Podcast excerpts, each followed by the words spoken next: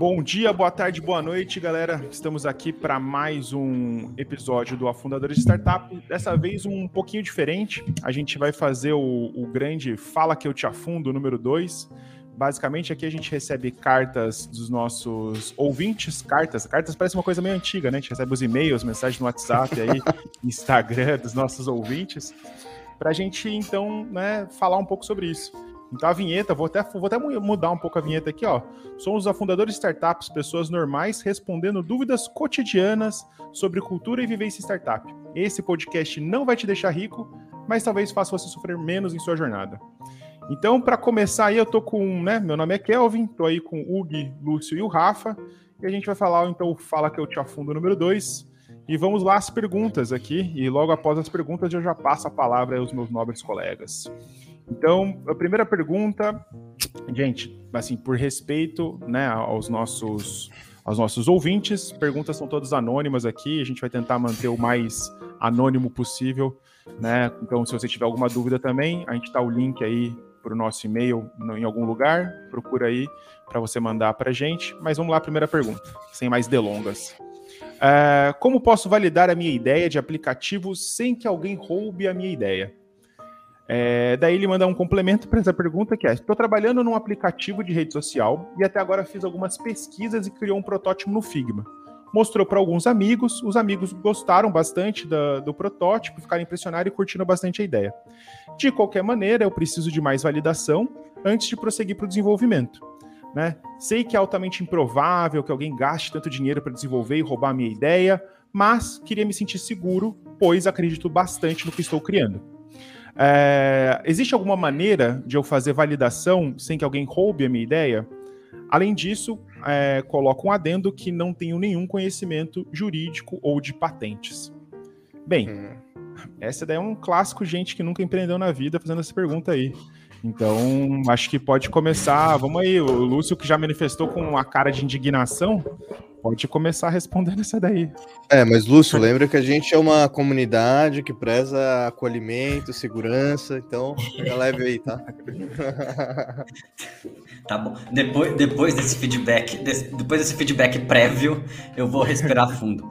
Cara, mas começo da conversa é: a sua ideia não vale nada. Eu, eu, trabalhei no. Eu trabalhava no Buscapé, na época que o Buscapé lançou um dos primeiros desafios de, start, de investimento em startup no Brasil, que era o Sua Ideia Vale um Milhão, que foi o pior nome de desafio da história. Saiu muita empresa bacana, o Buscapé investiu em muita gente legal naquele período.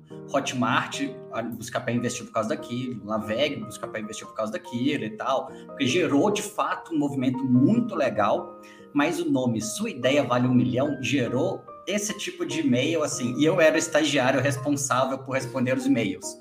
Então tinha uma quantidade absurda de gente que mandava e-mail para gente nessa época, falando assim: ah, mas quem garante que vocês não vão roubar minha ideia? Quem garante que vocês não vão pegar e fazer o negócio que eu estou fazendo?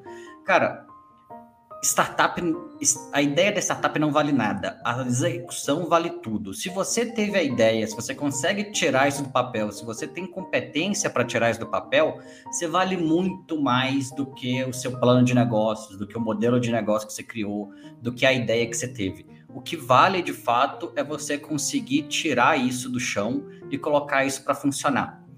E se você é bom o suficiente para fazer isso, qualquer investidor vai querer que você faça isso. O investimento numa startup, nas fases iniciais dela, estava até conversando isso com, com um colega meu do mestrado, dia desses, que ele tá, a tese dele é sobre investimento em startup, como isso é decidido e tudo mais.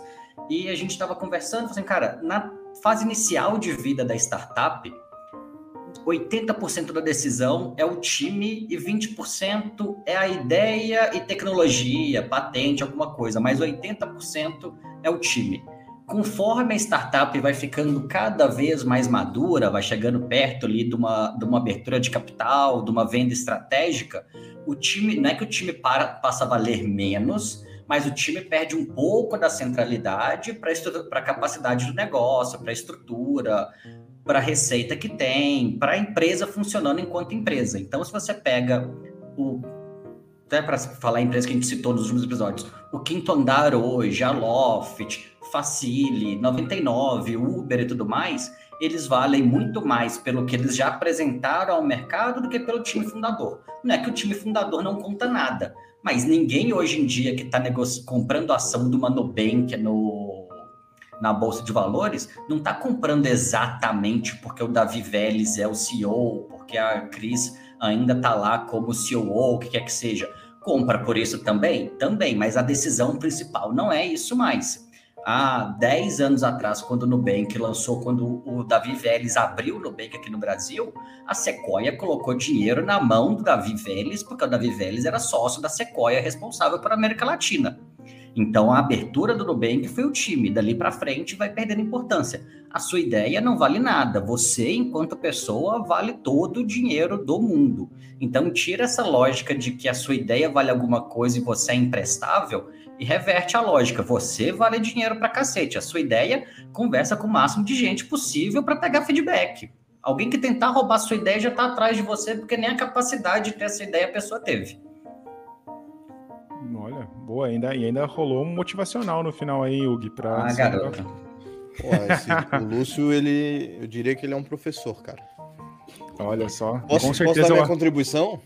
Por meus favor, alunos que meus alunos que eu apliquei prova substitutiva hoje porque eles ficaram abaixo da média não, não devem ter considerado a mesma coisa não. Não, eles não.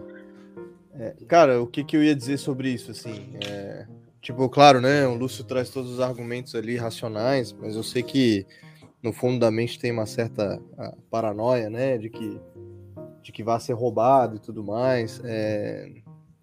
Acho que primeiro faz o movimento de absorver as palavras aí do Lúcio em relação à realidade do mercado, de que uma ideia ela, ela não vale nada até que ela entregue seus resultados.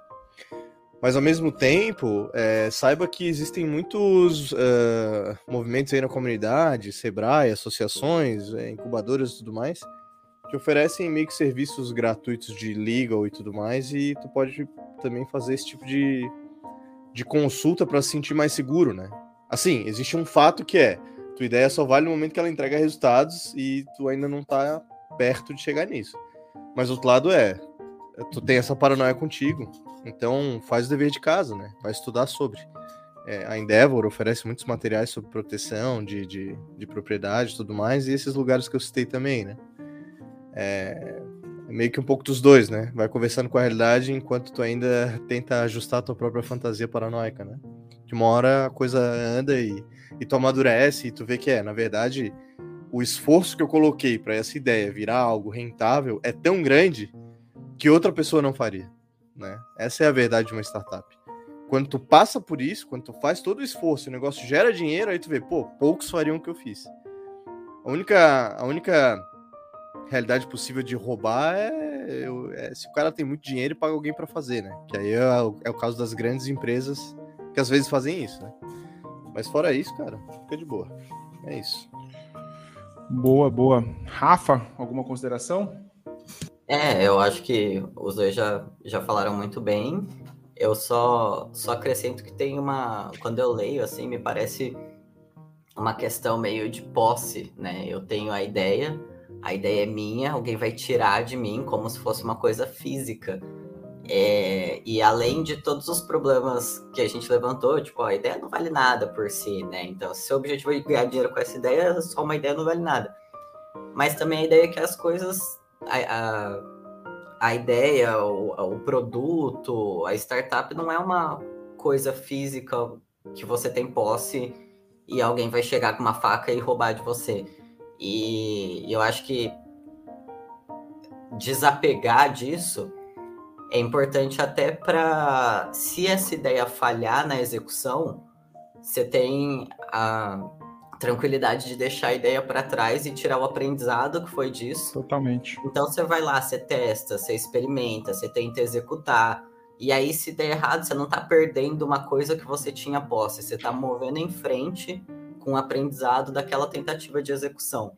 Então, também focar muito mais no seu processo aplicando isso do que na ideia em si, sabe? Não é um objeto valioso, longe disso. Não, e, é, e até acho que assim, ponto para complementar esse, com esse final que você está dizendo, até mesmo para você pivotar a sua ideia, mano. tipo assim, porra, né, tô aqui com uma ideia e tal, nossa, ela é super demais e tal. Se você ficar apegado à ideia, você realmente acaba até deixando de ter um negócio, porque você acaba deixando de pivotar para algum outro modelo ou para alguma outra ideia mesmo, porque você tá tão apegado àquele conceito que, né, para você se achar único, incrível e demais, que você deixa de perder um negócio por causa disso. E daí, assim, os meus comentários sobre isso, além desse, dessa questão do pivotar, eu acho que, assim, pontos importantes que é pra gente falar. Patente, gente, patente, a não ser que seja uma coisa muito nichada, muito específica, né? Tipo assim, e, e daí para você já ter uma patente, você já tem que começar com muito dinheiro, tá ligado? O que não, não é o seu caso, o cidadão que escreveu pra gente.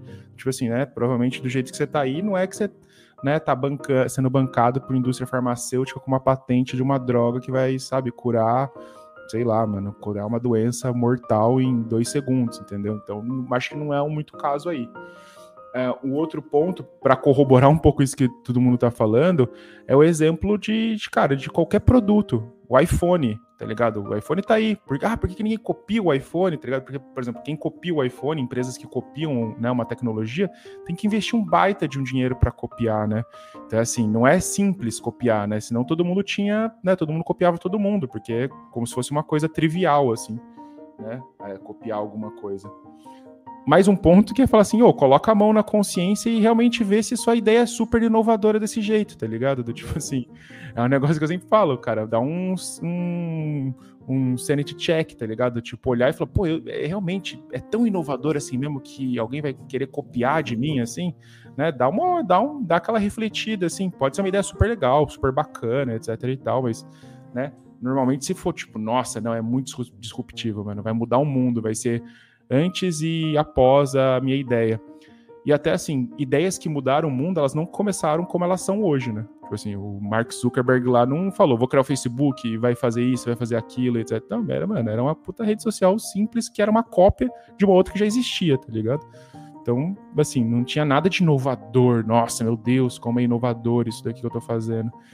Então, acho que, assim, essa pergunta, cara, e eu tenho outros exemplos muito engraçados, assim, tipo, sobre isso porque teve uma vez que eu empreendi com dois caras que nunca tinham empreendido na vida, assim. Eles nunca, tipo, eles tinham vindo, estavam vindo de mercado imobiliário. Então eles nunca tinham feito nada, assim, nada sobre startup, tecnologia.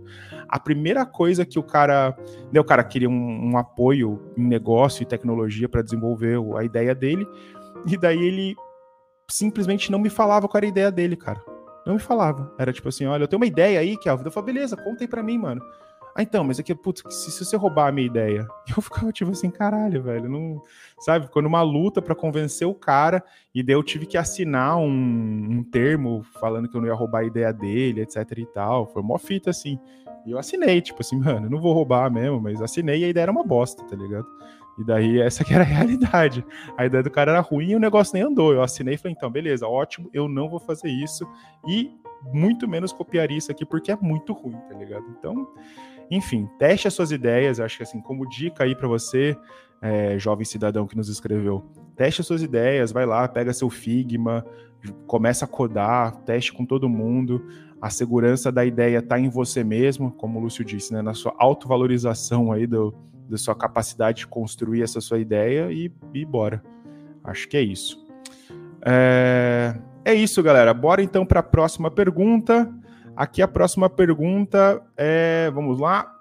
Me sinto muito sozinho nessa jornada é o título deste e-mail que começa assim: Como faz para se conectar com outras startups da nossa área? Só para falar da experiência em comum mesmo. É, eu me sinto muito isolado. É, eu tenho um sentimento de que nessa solidão, de não ter um grupo para poder trocar sobre os desafios, isso está me matando. Meio que um burnout, sei lá. A gente vê tanto sobre startups por aí no LinkedIn, mas eu tenho uma sensação que é difícil de me conectar de verdade com elas na vida real. É isso, acho que esse aqui já é uma pergunta que já está totalmente direcionada ao nosso amigo Hugo aí, né? O cara já vai delimitando ali. Não, não, então, direcionada é... Direcionada que eu digo assim, né? Todo uma, todo um, um, toda uma, uma, uma introdução que eu acho que tem muito a ver com, com, seus, com sua expertise. Boa.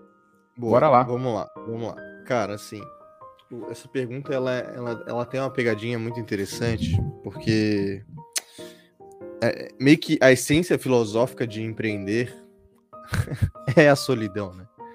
Assim, a pessoa que, que empreende, muitas vezes ela tá querendo construir algo que é, é novo, é diferente, e, e ela meio que é solitária nessa visão, né? Então, assim, isso é, isso é uma coisa, é uma dura realidade da vida de quem empreende, né? De que a solidão volta e meia vai estar acompanhando. Às vezes, no caminho, tu tem, tu dá sorte de encontrar pessoas que meio que dividem a visão e os valores que compõem essa visão, aos quais depois tu chama de sócio, mas que também não é fácil sustentar a relação, porque, enfim, somos seres humanos e somos teimosos e blá blá blá, né? Empreendedor tem muita personalidade. Então, assim, a solidão é uma condição do, do, do, do empreendedor, e é por isso que a gente volta e meia tá falando aqui nesse podcast, ao longo dos seus episódios, que é fundamental que o empreendedor faça terapia ou tenha pares que ele possa trocar para cuidar da sua cabeça, né, em relação a essa solidão. Que é o que tu apresenta aqui, né, cara? Eu me sinto tão sozinho que tá me burnoutando, né? Então, assim, é preciso sim fazer movimentos é, contra a solidão. É claro que o movimento contra a solidão que tu coloca aqui é o desejo de fazer parte de uma comunidade, né? E aí, para isso, é necessário que tu, digamos assim. É... Tá ficando cada vez mais difícil. É... Tô, tô uma sirene aqui na rua. Tá ficando cada vez mais difícil encontrar pessoas na realidade. Acho que isso também é um pouco por causa dos acontecidos da pandemia, né? Tá todo mundo querendo ficar em casa, tá todo mundo querendo trabalhar de casa, etc. Mas tem que seguir trabalhando, tem que seguir procurando, tem que seguir, digamos assim, é, andando pelas comunidades. E aí essa parte de encontrar as comunidades é que eu jogo para vocês o debate, né? O que eu sei bem é que assim, a solidão ela machuca mesmo e tá machucando o cara. Mas o que mais, né? E aí, Rafa? Que que você, eu acho que assim, o Rafa, apesar de não ser uma experiência empreendedora em si, tem uma experiência engraçada da questão da sua mudança, que eu acho que conversa um pouco sobre tanto pandemia quanto achar uma comunidade, um lugar para trocar experiências. Sim, sim, total. Tipo, quando eu cheguei na Austrália, eu tava muito nessa vibe. Eu só quero trabalhar se for em startup, vou achar a galera. É, fui procurar startup no mesmo setor que eu trabalhava no Brasil também, porque eu queria manter na área e tal. E, e eu passei bastante por esse processo de solidão de, de não encontrar galera, é, até entender o mercado daqui. E é engraçado como o LinkedIn não traduz para a vida real, né? Então, porra, a gente olha no LinkedIn, todo mundo é empreendedor, todo mundo tá fazendo startup e tal. Cadê essas pessoas na vida real, né? Elas estão lá nas narrativas do LinkedIn. Então, foi uma coisa que demorou para eu absorver. E assim, particularmente para mim, mas de novo, eu estava procurando um trabalho numa startup, eu não estava procurando empreender por mim. É, mas eu comecei a pensar que estabelecer relações, encontrar comunidade também, não é do jeito que eu espero. Então, eu não ia chegar aqui e de repente conhecer todas as pessoas de startup do setor que eu queria para conseguir o um emprego, sabe? Então, aí eu fui abrindo um pouco. Ah, então startups no geral. Comecei aí em eventos de startup no geral, conhecer os hubs aqui e tal. É, então eu acho que também tem, às vezes, uma, umas coisas de a gente procurar ah, para eu me dar bem na startup, para eu conseguir empreender, eu preciso de um sócio que tem experiência é, nessa área, que já gosta de startup, que gosta disso, daquilo. A gente começa a limitar muito as pessoas, as conexões que a gente está procurando. É...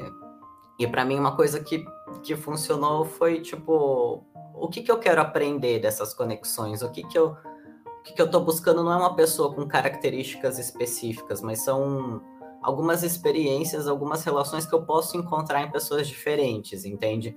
Então, eu fui me apegando mais ao meu processo, as coisas que eu queria aprender, do que as comunidades que eu queria achar. E aí acho que com isso eu fui meio que formando a minha comunidade, encontrando as minhas pessoas. Mas é, foi um pouco disso. Ainda é um processo é, em andamento, né? Porque daí veio a pandemia, tudo ficou online. Aí eu comecei a trabalhar, então fiquei um pouco mais fechado no ambiente da firma. Então é um trabalho em progresso. Mas eu acho que para mim o sair dessa solidão foi é isso, eu não vou encontrar outro Rafa aqui, uma pessoa que gosta das coisas que eu gosto, da... trabalha com as coisas que eu trabalho, se interessa nas coisas que eu me interesso. Eu vou encontrar pessoas no geral. Então, aí eu fui meio que buscando algumas coisas específicas, mas não pessoas específicas, comunidades específicas. Pode crer, pode crer. Bom, bom. Pô, concordo, concordo. Só queria botar um adendo assim, que agora a ambulância foi embora, né? Que o, encontrar a tua turma é um desafio desde sempre para sempre, né? Então, que a pessoa saiba que às vezes ela encontra uma comunidade e tá tudo indo bem, e aí a comunidade se transforma e não é mais aquilo, aí tem que achar outra e outra. Então é fundamental estar tá sempre fazendo esse, esse, esse check-up da, da, da, própria saúde e dos outros e tudo mais. Mas sabe uma coisa que eu ia falar, mano? Que é uma parada. Não sei se vocês repararam como as duas perguntas elas se conversam. Né? E eu não acho que elas se conversam coincidentemente. Que é tipo assim: a primeira pergunta o cara tá falando, tipo, ah, a galera vai copiar minha ideia. Né? Na segunda, tipo, puta, eu não consigo encontrar ninguém. Eu acho que o uhum. isolamento empreendedor, ele também ele é um auto-isolamento. O cara meio que ele se coloca num, num lugar, ele se coloca no lugar, porque daí tem várias, né, N questões culturais nisso, né? A gente admirar um monte de gente arrombada, tipo Steve Jobs e caras assim, sabe? Que faz você tipo, se colocar num pedestal, como se você fosse, né, o floquinho de neve especial escolhido por Deus ali, que, nossa, iluminado e que tem a melhor ideia, que vai construir, vai mudar o mundo.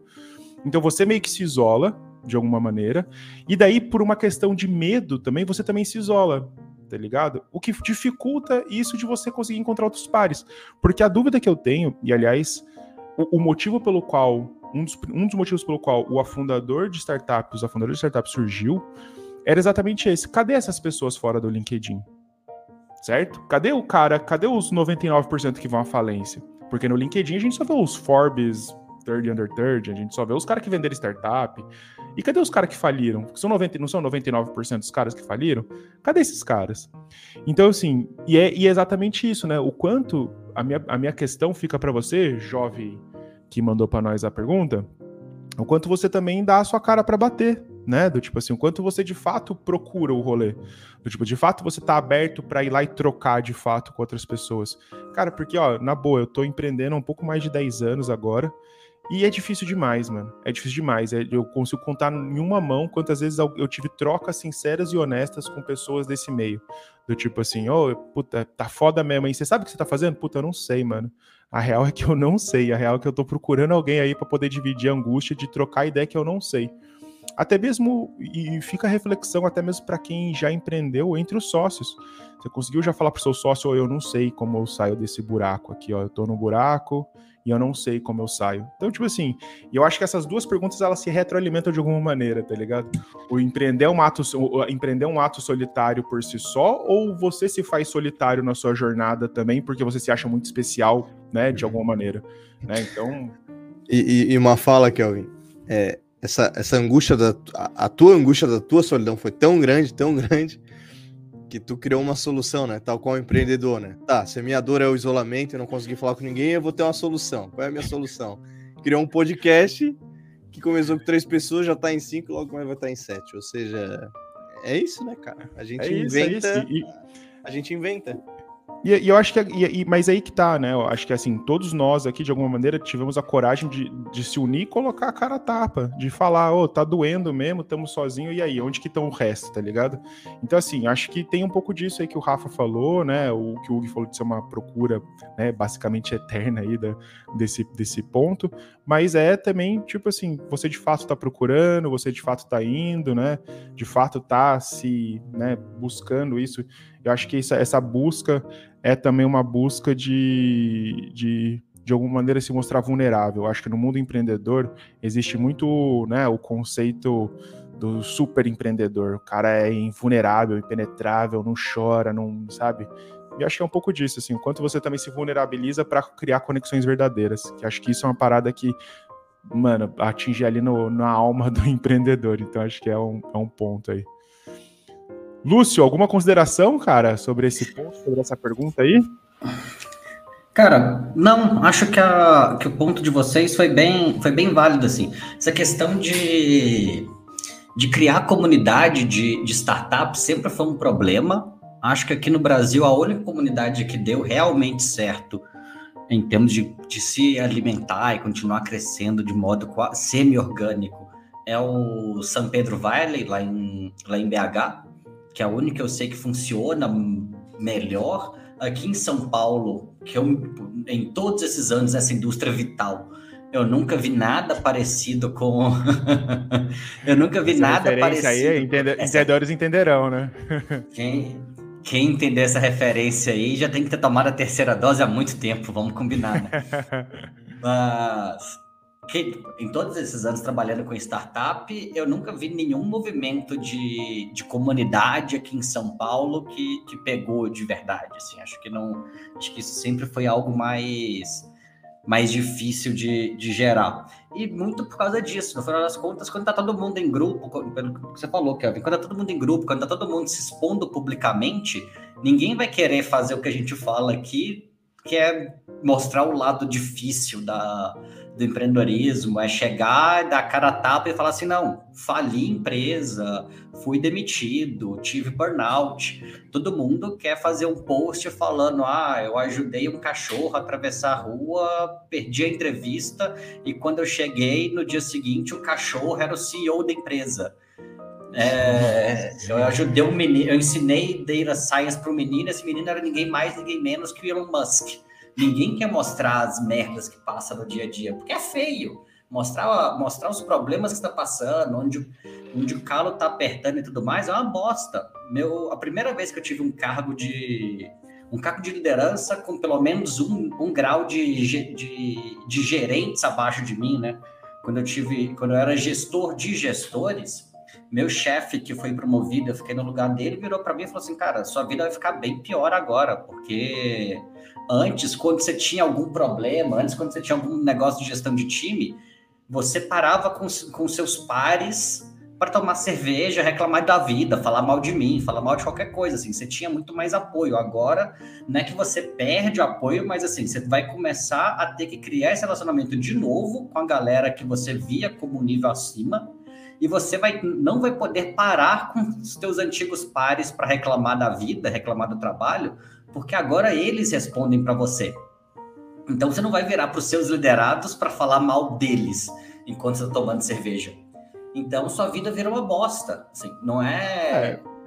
A minha, a minha dica para isso é você se reunir com as pessoas para falar mal de você mesmo, entendeu? Tipo assim, é o que eu, que eu acho que é uma dica importante aí. Se reunir com as pessoas para falar mal de você mesmo. É, mas eu entendo, cara. Eu acho que eu acho que esse é um ponto, tá ligado? Da questão do empreendedorismo, que é uma parada que eu sempre falo, né? Quando você tá empreendendo, você, você vamos lá, você é um C-level de, de uma startup, tá ligado? E daí você gera, você gera um desafio. Você tem, um, você tem um qualquer desafio ali que você precisa superar ele. Você fala com quem? Né? Tipo assim, você fala com quem? E exatamente esse é o movimento de tentar criar-se uma comunidade, é, né? Que é, o, que é o ponto, né? Tipo assim, e aí?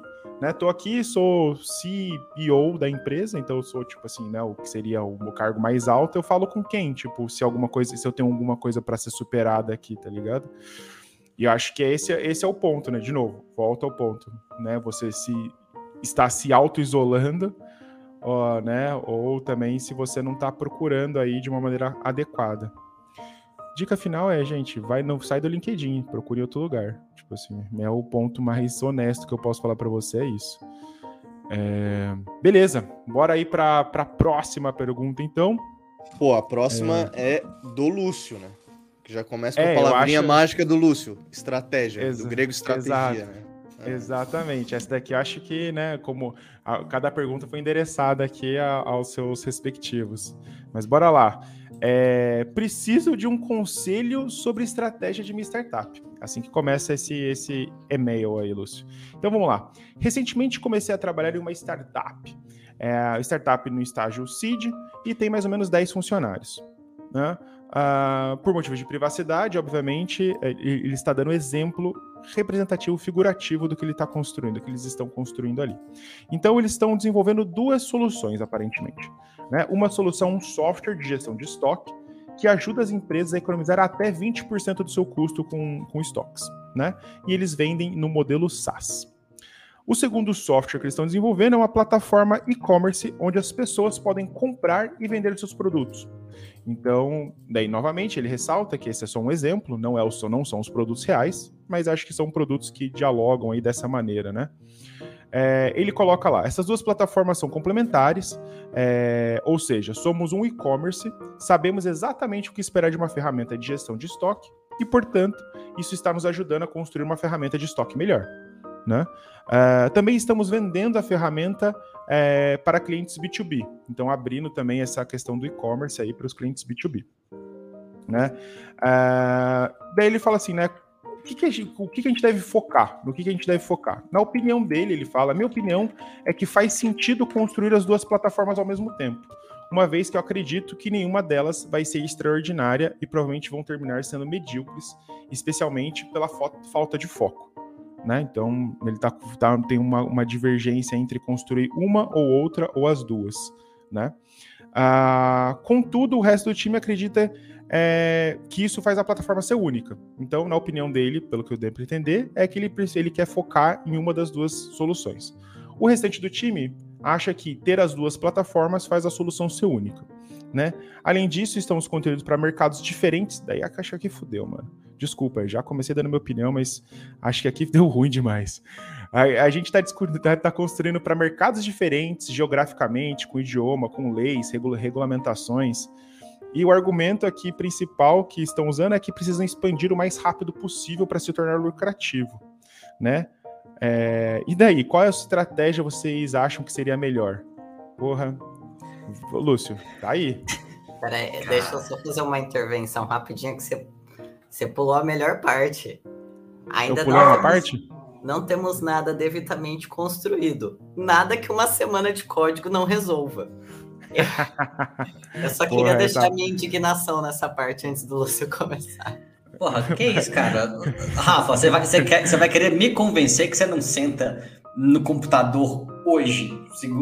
Na, na verdade, na Austrália já é terça-feira de manhã, né? Você não consegue sentar no computador agora, terça-feira, e até sexta me entregar um RP inteirinho?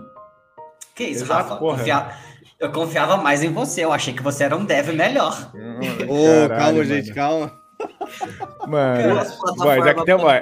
geografia no é fim do mês saindo, beleza. Exato, é que, exato. É. Assim, Com regulamentações vamos, diferentes, né, mano? Vamos, vamos esquecer o produto aqui, porque no final das contas é um produto hipotético. Então, cara, se a gente fosse pensar só em fazer um e-commerce que funcionasse em várias geografias, considerando toda a questão de imposto, frete e tudo mais, fudeu. Se a gente fosse pensar num sistema de RP, num sistema de gestão de estoque, que pensasse em alocação de estoque, todo financeiro, todo financeiro fiscal de entrada e saída de produto, também fudeu para várias geografias. Fazer os dois para várias geografias com essa lógica de que em uma semana de código a gente entrega qualquer coisa, piorou.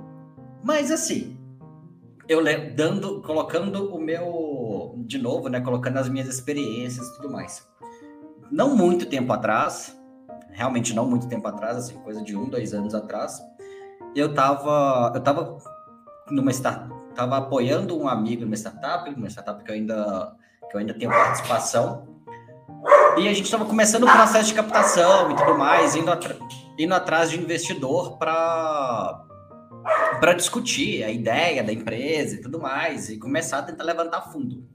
E a gente virou para um dos investidores, assim, dos melhores caras com quem eu já com quem eu já conversei, e a gente apresentou, a gente fez mais, mais ou menos esse, isso aqui. A gente apresentou para o cara um pitch assim, sonho grande. Ah, a gente quer fazer tal coisa, ter tais produtos, atacar tais geografias, fazer assim, assim, assado. A gente montou, mostrou um plano gigantesco para ele, a nossa visão de longo prazo. Mas como se fosse algo que a gente já fosse começar a fazer no dia zero. Ele olhou para a gente assim, cara, legal, muito bom, muito bom mesmo.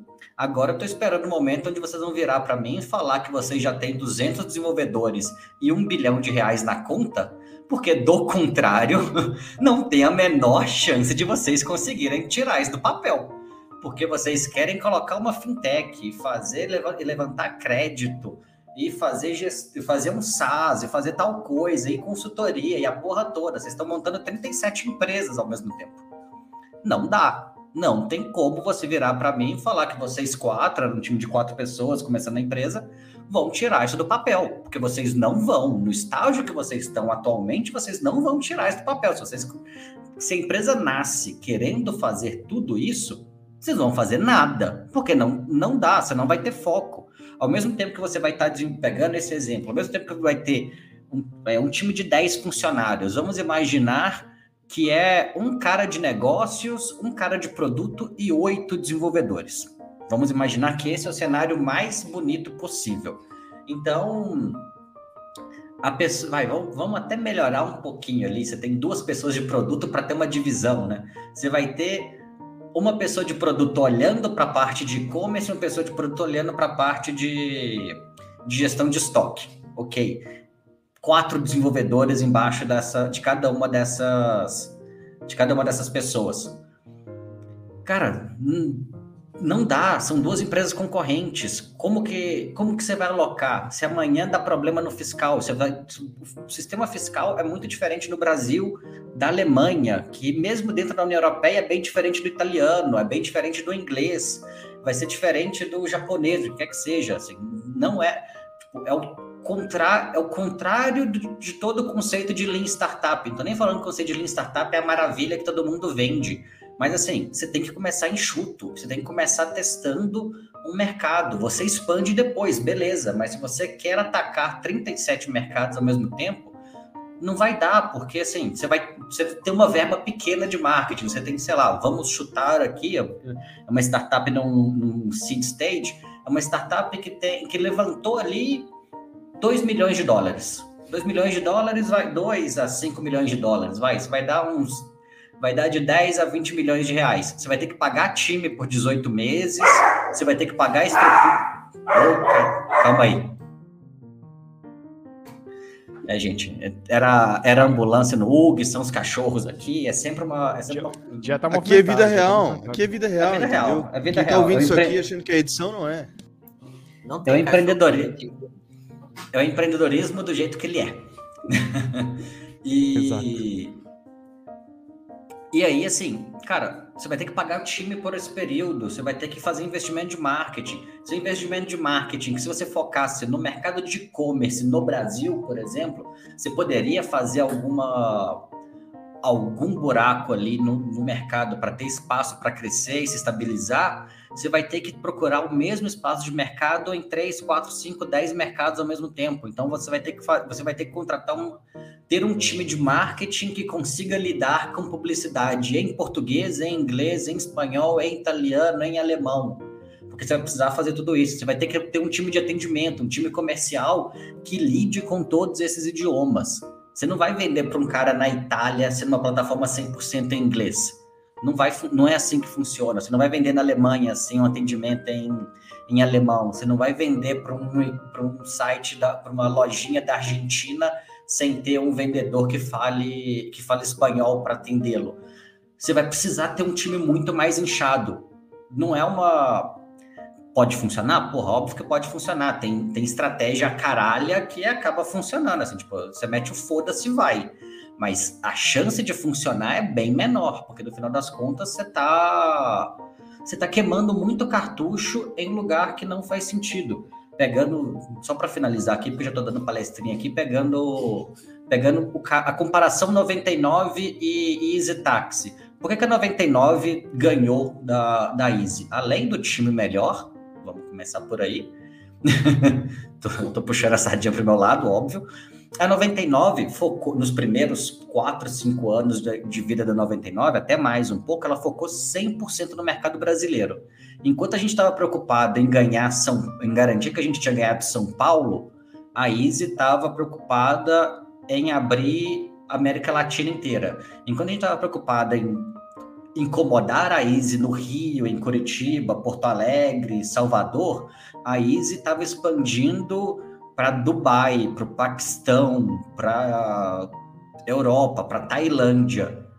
Então, enquanto a gente estava focado em fazer o melhor produto para atender a regulamentação de trânsito do Brasil, a Easy tinha que garantir que na Tailândia ia aparecer tuk-tuk como, como meio de transporte, ia ter que lidar com a legislação de lá, ia ter que ter um app traduzido para tailandês, para hindi, para farsi. E a gente estava cagando para isso, assim, a gente, a gente mal traduziu para inglês, porque no final das contas nosso público principal era o público brasileiro. Então, o foco foi um diferencial muito grande para 99 sair na frente, conseguir se manter na frente. Mesmo quando a, quando a Uber chegou batendo forte, a 99 ali balançou nas cordas, mas se segurou. A Easy desapareceu, porque no final das contas já tinha queimado todo o caixa, tentando competir com a Uber no Sudeste Asiático, com a Grab na Índia, com sei lá mais quem em tal lugar. E a gente focado aqui, a gente não queimou um centavo. 99 não queimou um centavo de dinheiro fora do, fora do Brasil. Fizemos duas experiências de, de expansão internacional muito pequenas, muito pequenas, e isso foi que não consumiu dinheiro não, assim, não foi relevante. Uma empresa que já sai do zero fazendo isso, a chance de dar certo é bem pequena. Sim, total. É, eu acho que assim, é isso, cara. Acho que a, a galera, principalmente quando né, se tem um, um, um, dinheiro rolando, e a gente falou isso no episódio lá de demissão em massa, né?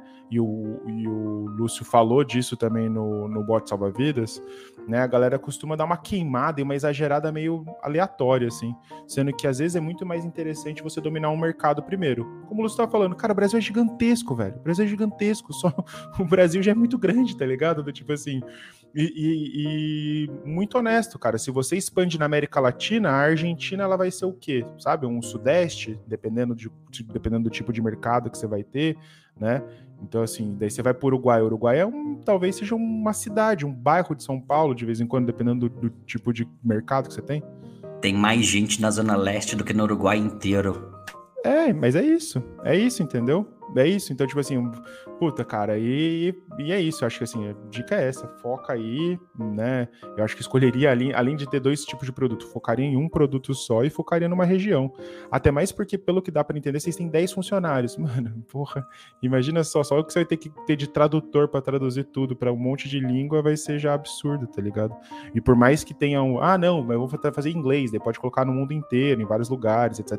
Fala língua inglesa, por exemplo né, tem as especificidades de cada lugar ali também, né? Tipo, até mesmo o inglês, tipo, tem as suas, suas variantes aí de, em cada região também.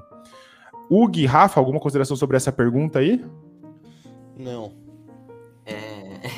Enquanto vocês estavam falando, eu tava lembrando de um freela que eu fiz numa, numa galera que eles estão em Barcelona e aí tentando lançar um produto para a Europa inteira, um produto de dados, né?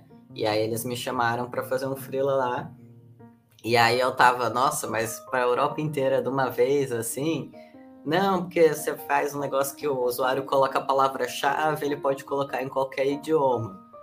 Eu falei, é, mas a inteligência por trás, né, o processamento de dados por trás não é tão inteligente assim, né? No caso, sou eu sozinho fazendo o rolê. É, não falo nem espanhol nem as outras, os outros idiomas, né? Alemão e inglês. E aí, para além dos vários países, que ali na Europa eu entendo que é um contexto um pouco mais fácil, existia também uma falta de foco nas features. Então, eu quero que o processamento faça isso, eu quero entregar isso, eu quero me preocupar com isso e tal. E aí foi fazendo a coxa de retalhos. E aí eu conversando com eles o tempo inteiro, porra, tá na hora de ter alguém de produto no time, né? para direcionar, para tentar focar aqui. E aí a pessoa na frente, não, a gente está bem pequeno agora, bem enxuto, vamos fazer essa parte que eu sei que os clientes querem, e aí depois a gente expande o time e tal. Eu falei, tá, mas você conhece tão bem o cliente, qual que é a primeira feature que eles querem muito? Vamos fazer essa e, e focar nessa e tal. E aí era isso, eu era um dev de dados lá, eu me vi tendo várias discussões de produto para convencer a pessoa líder que foco é importante. Então eu acho que é, esse é, é um problema muito comum, não só na questão geográfica, que eu não sei se é tão comum no Brasil, mas na questão de feature e tal. E é tudo muito comum. E eu, naquela situação, eu via mais, retomando os pontos anteriores que a gente falou de vulnerabilidade, eu via mais uma insegurança de dar a cara no mercado, levar com uma feature, testar, dar de graça para o cliente, ver o que, que, o cliente acha, ter discussões, reuniões e depois voltar e fazer mais. Mas aí essa faltava essa insegurança de ir para o mercado desse jeito, fazer, não, porque a gente vai colocar uma feature a mais e aí vai ficar muito bom e aí a gente vai lá e mostra. Ah, não, mas agora a gente vai resolver esse ponto e aí vai ficar bom e aí vai lá e a gente mostra. Sendo que, não, Sim. desde sempre vai lá e testa, sabe? É mais cara, tem uma frase. Total, e tem uma frase que eu acho muito boa, que você, agora que eu lembrei do que você estava falando. Tem um, uma palestra da que era tipo. É, eu vou sempre esquecer o nome dela, cara, mas ela é tipo uma PM do eBay, assim, uma GPM do eBay, assim, uma mulher fodona lá. E ela fala sobre market fit, né? Ela fala que a gente nunca tá a uma feature do, do product market fit, tá ligado? Como se ele fosse um alvo em movimento que você tem que sempre perseguir. Porque cria-se a ilusão para todo mundo da empresa, né? Pô, se eu criar uma feature, agora vai, hein? Agora é o que tava faltando. Porra, é isso daí, tá ligado? Tipo assim, e se fica nisso para sempre, tá ligado? Só comprovando que realmente, tipo assim, cara, o Product Market Fit não é algo que você vai encaixar, encaixou aí, acabou, esqueceu, tá ligado? E é um pouco disso daí. Então, e, e de novo, se você não focar, você não consegue fazer isso, tá ligado? Se você focar, você vai ter mil coisas lá, gira bombando de atividade, você não sabe o que, que é o que, faz um monte de coisa, e daí, no geral, o que falta é realmente alguém de produto para dar uma orientada e dar um safanão na galera e puxar para a realidade. Galera, caminhando aqui para o final, última pergunta, uma pergunta mais simples e direta aqui. É, é o seguinte: devo contratar alguém ou devo achar um co-founder? Então, essa é a pergunta aí, e o background disso é: não sou dev, é, o, o, aplicativo ainda não existe, precisa de um desenvolvedor. A ideia é que eu toque toda a parte de marketing e operações, mas tenho dinheiro suficiente para iniciar a, start, a startup. Pelo menos acredito que eu tenho dinheiro para bancar o salário de um desenvolvedor. É... Então, o que eu devo fazer? Contratar alguém ou achar um co-founder? Achando, se eu for procurar um cofundador, a gente deve dividir como essas ações? Meio a meio? Ele está falando aqui que ele não acha justo, né? Pois ele acha que a ideia é dele. O que vocês fariam e como eu devo seguir? Esse fica o questionamento do jovem aí que mandou isso daí. Eu é... acho que o Rafa, como nosso dev, pode começar respondendo como ele se sentiria com essa proposta. Boa, boa, boa. Pior que já, já me abordaram assim, mano. Aqui, aqui no, no LinkedIn, uma vez um maluco apareceu. Ah, eu vi que você é mais generalista, bora fazer uma startup junto, eu tenho a ideia e tal.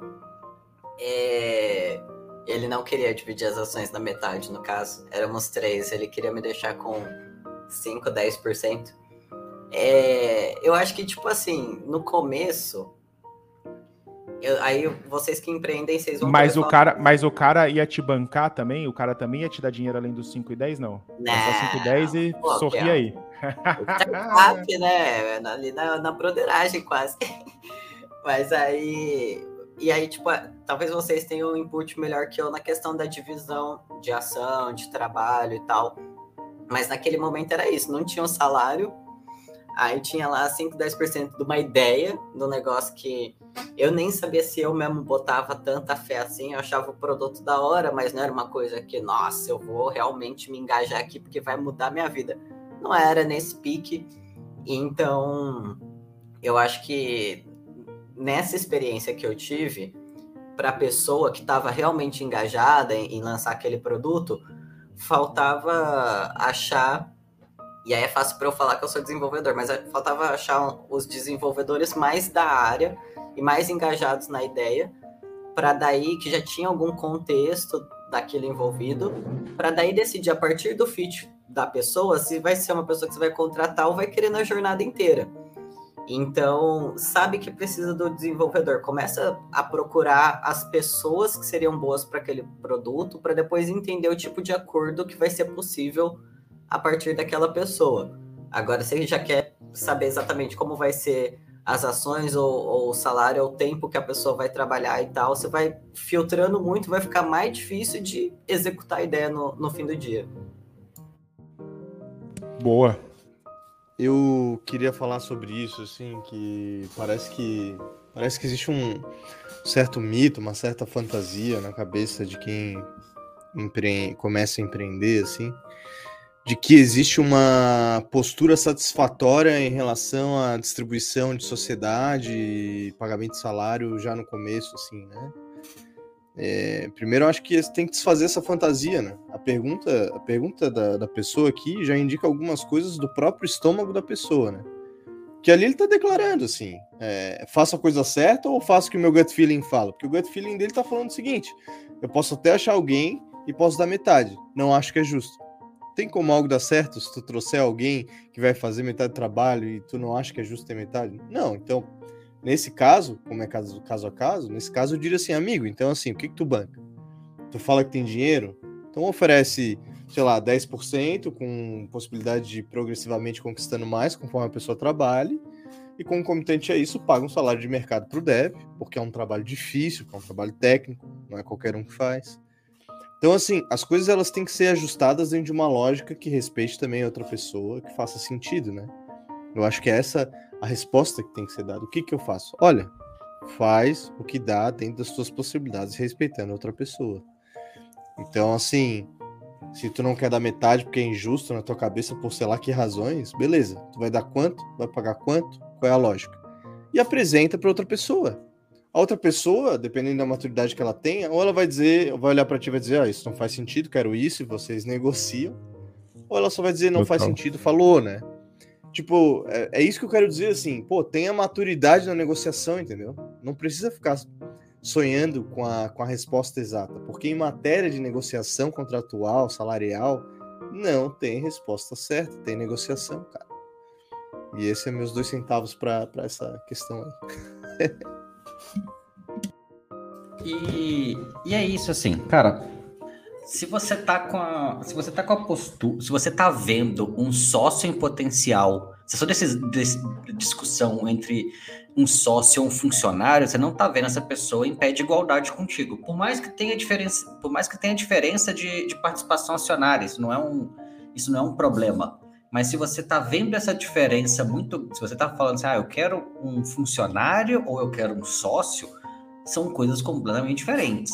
Mesmo que você deu, mesmo que você deu uma participação, mesmo que você deu uma parte da remuneração dessa pessoa em stock option, se você está tra trazendo essa pessoa como funcionário, mesmo que você dê um cargo de CTO, de co-founder, do que quer que seja, e você vai tratar como funcionário, cara, é funcionário, funcionário é funcionário, funcionário entre aspas, bate cartão, tem horário de trabalho, tem direito trabalhista por mais que tenha participação acionária, essa coisa assim, ah, não, tem que ser sócio, vestir a camisa e blá blá, bicho.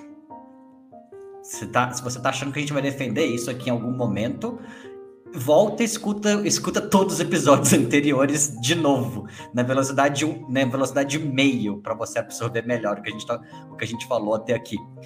Mas o ponto é esse se você, você pode trazer alguém com participação, você pode trazer alguém que vai ter um pedaço da sociedade. Mas se essa pessoa não vai ser meio a meio contigo, se ela não vai dividir, se você não quer que ela, se você não quer dividir de fato a empresa e não quer que ela divida contigo 100% dos riscos, é funcionário, funcionário tem salário, funcionário tem responsabilidade a menos, funcionário não vai colocar tanto a cara a tapa quanto o fundador vai colocar, porque cara, ele não ele não tem que estar tão, tão investido quanto você. É a lógica do, do bacon and eggs, assim, tipo, a galinha chamando o, o porco chamando, a galinha chamando o porco para começar um restaurante. O porco falou assim: "Não, porque eu tô eu tô comprometido, você tá só colaborando. Você coloca um ovo que você não tem que colocar nada da sua pele, eu tenho que colocar meu bacon". Então assim, são são coisas completas. Você não pode exigir que a, que a participação, que a dedicação seja a mesma. Se você não quer que a participação seja a mesma. Então, esse é o principal ponto. Se você tem capacidade de manter, financiar o começo da operação, bicho, recomendo. Contra, contrata um dev, dá um pacote de stock option com, com um vesting bacana e tudo mais, bonitinho, mas contrata um dev, tira a empresa do chão e depois vai captar investimento com com fundo e tudo mais, vai, vai para as cabeças, beleza. Mas mete a grana primeiro, paga um salário pro cara, dá a participação com vesting. Recomendo muito, assim, vesting é, vesting é vida para os dois lados, mas coloca um vesting bacana ali e tal, monta o time e pau na máquina. Mas funcionário.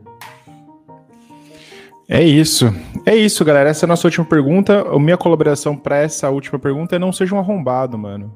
Porra, velho. Tipo assim, basicamente isso, tá ligado? O que é combinado não sai caro, então se você quiser pagar, paga. Se você quiser um co-founder, arranja um co-founder e daí é, é, combinar com o cara o que é justo, entendeu?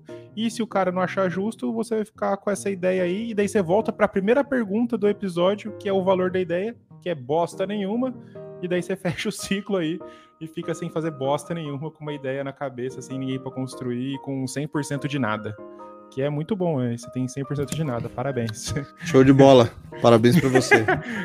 exatamente, exato, exatamente.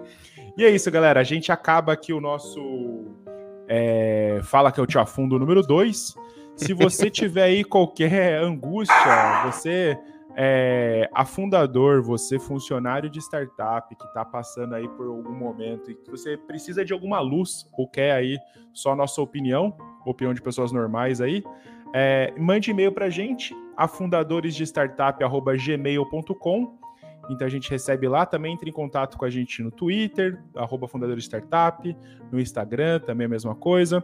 Procure a gente ali, também o Hugo, Kelvin, Lúcio e Rafa. Estamos aí no LinkedIn e nas outras redes sociais também. É, mande lá a mensagem e a gente vai se falando aí. É isso aí, galera. Falou, valeu demais. Abraços, até a próxima. Valeu, pessoal. Até a próxima. Valeu, galera.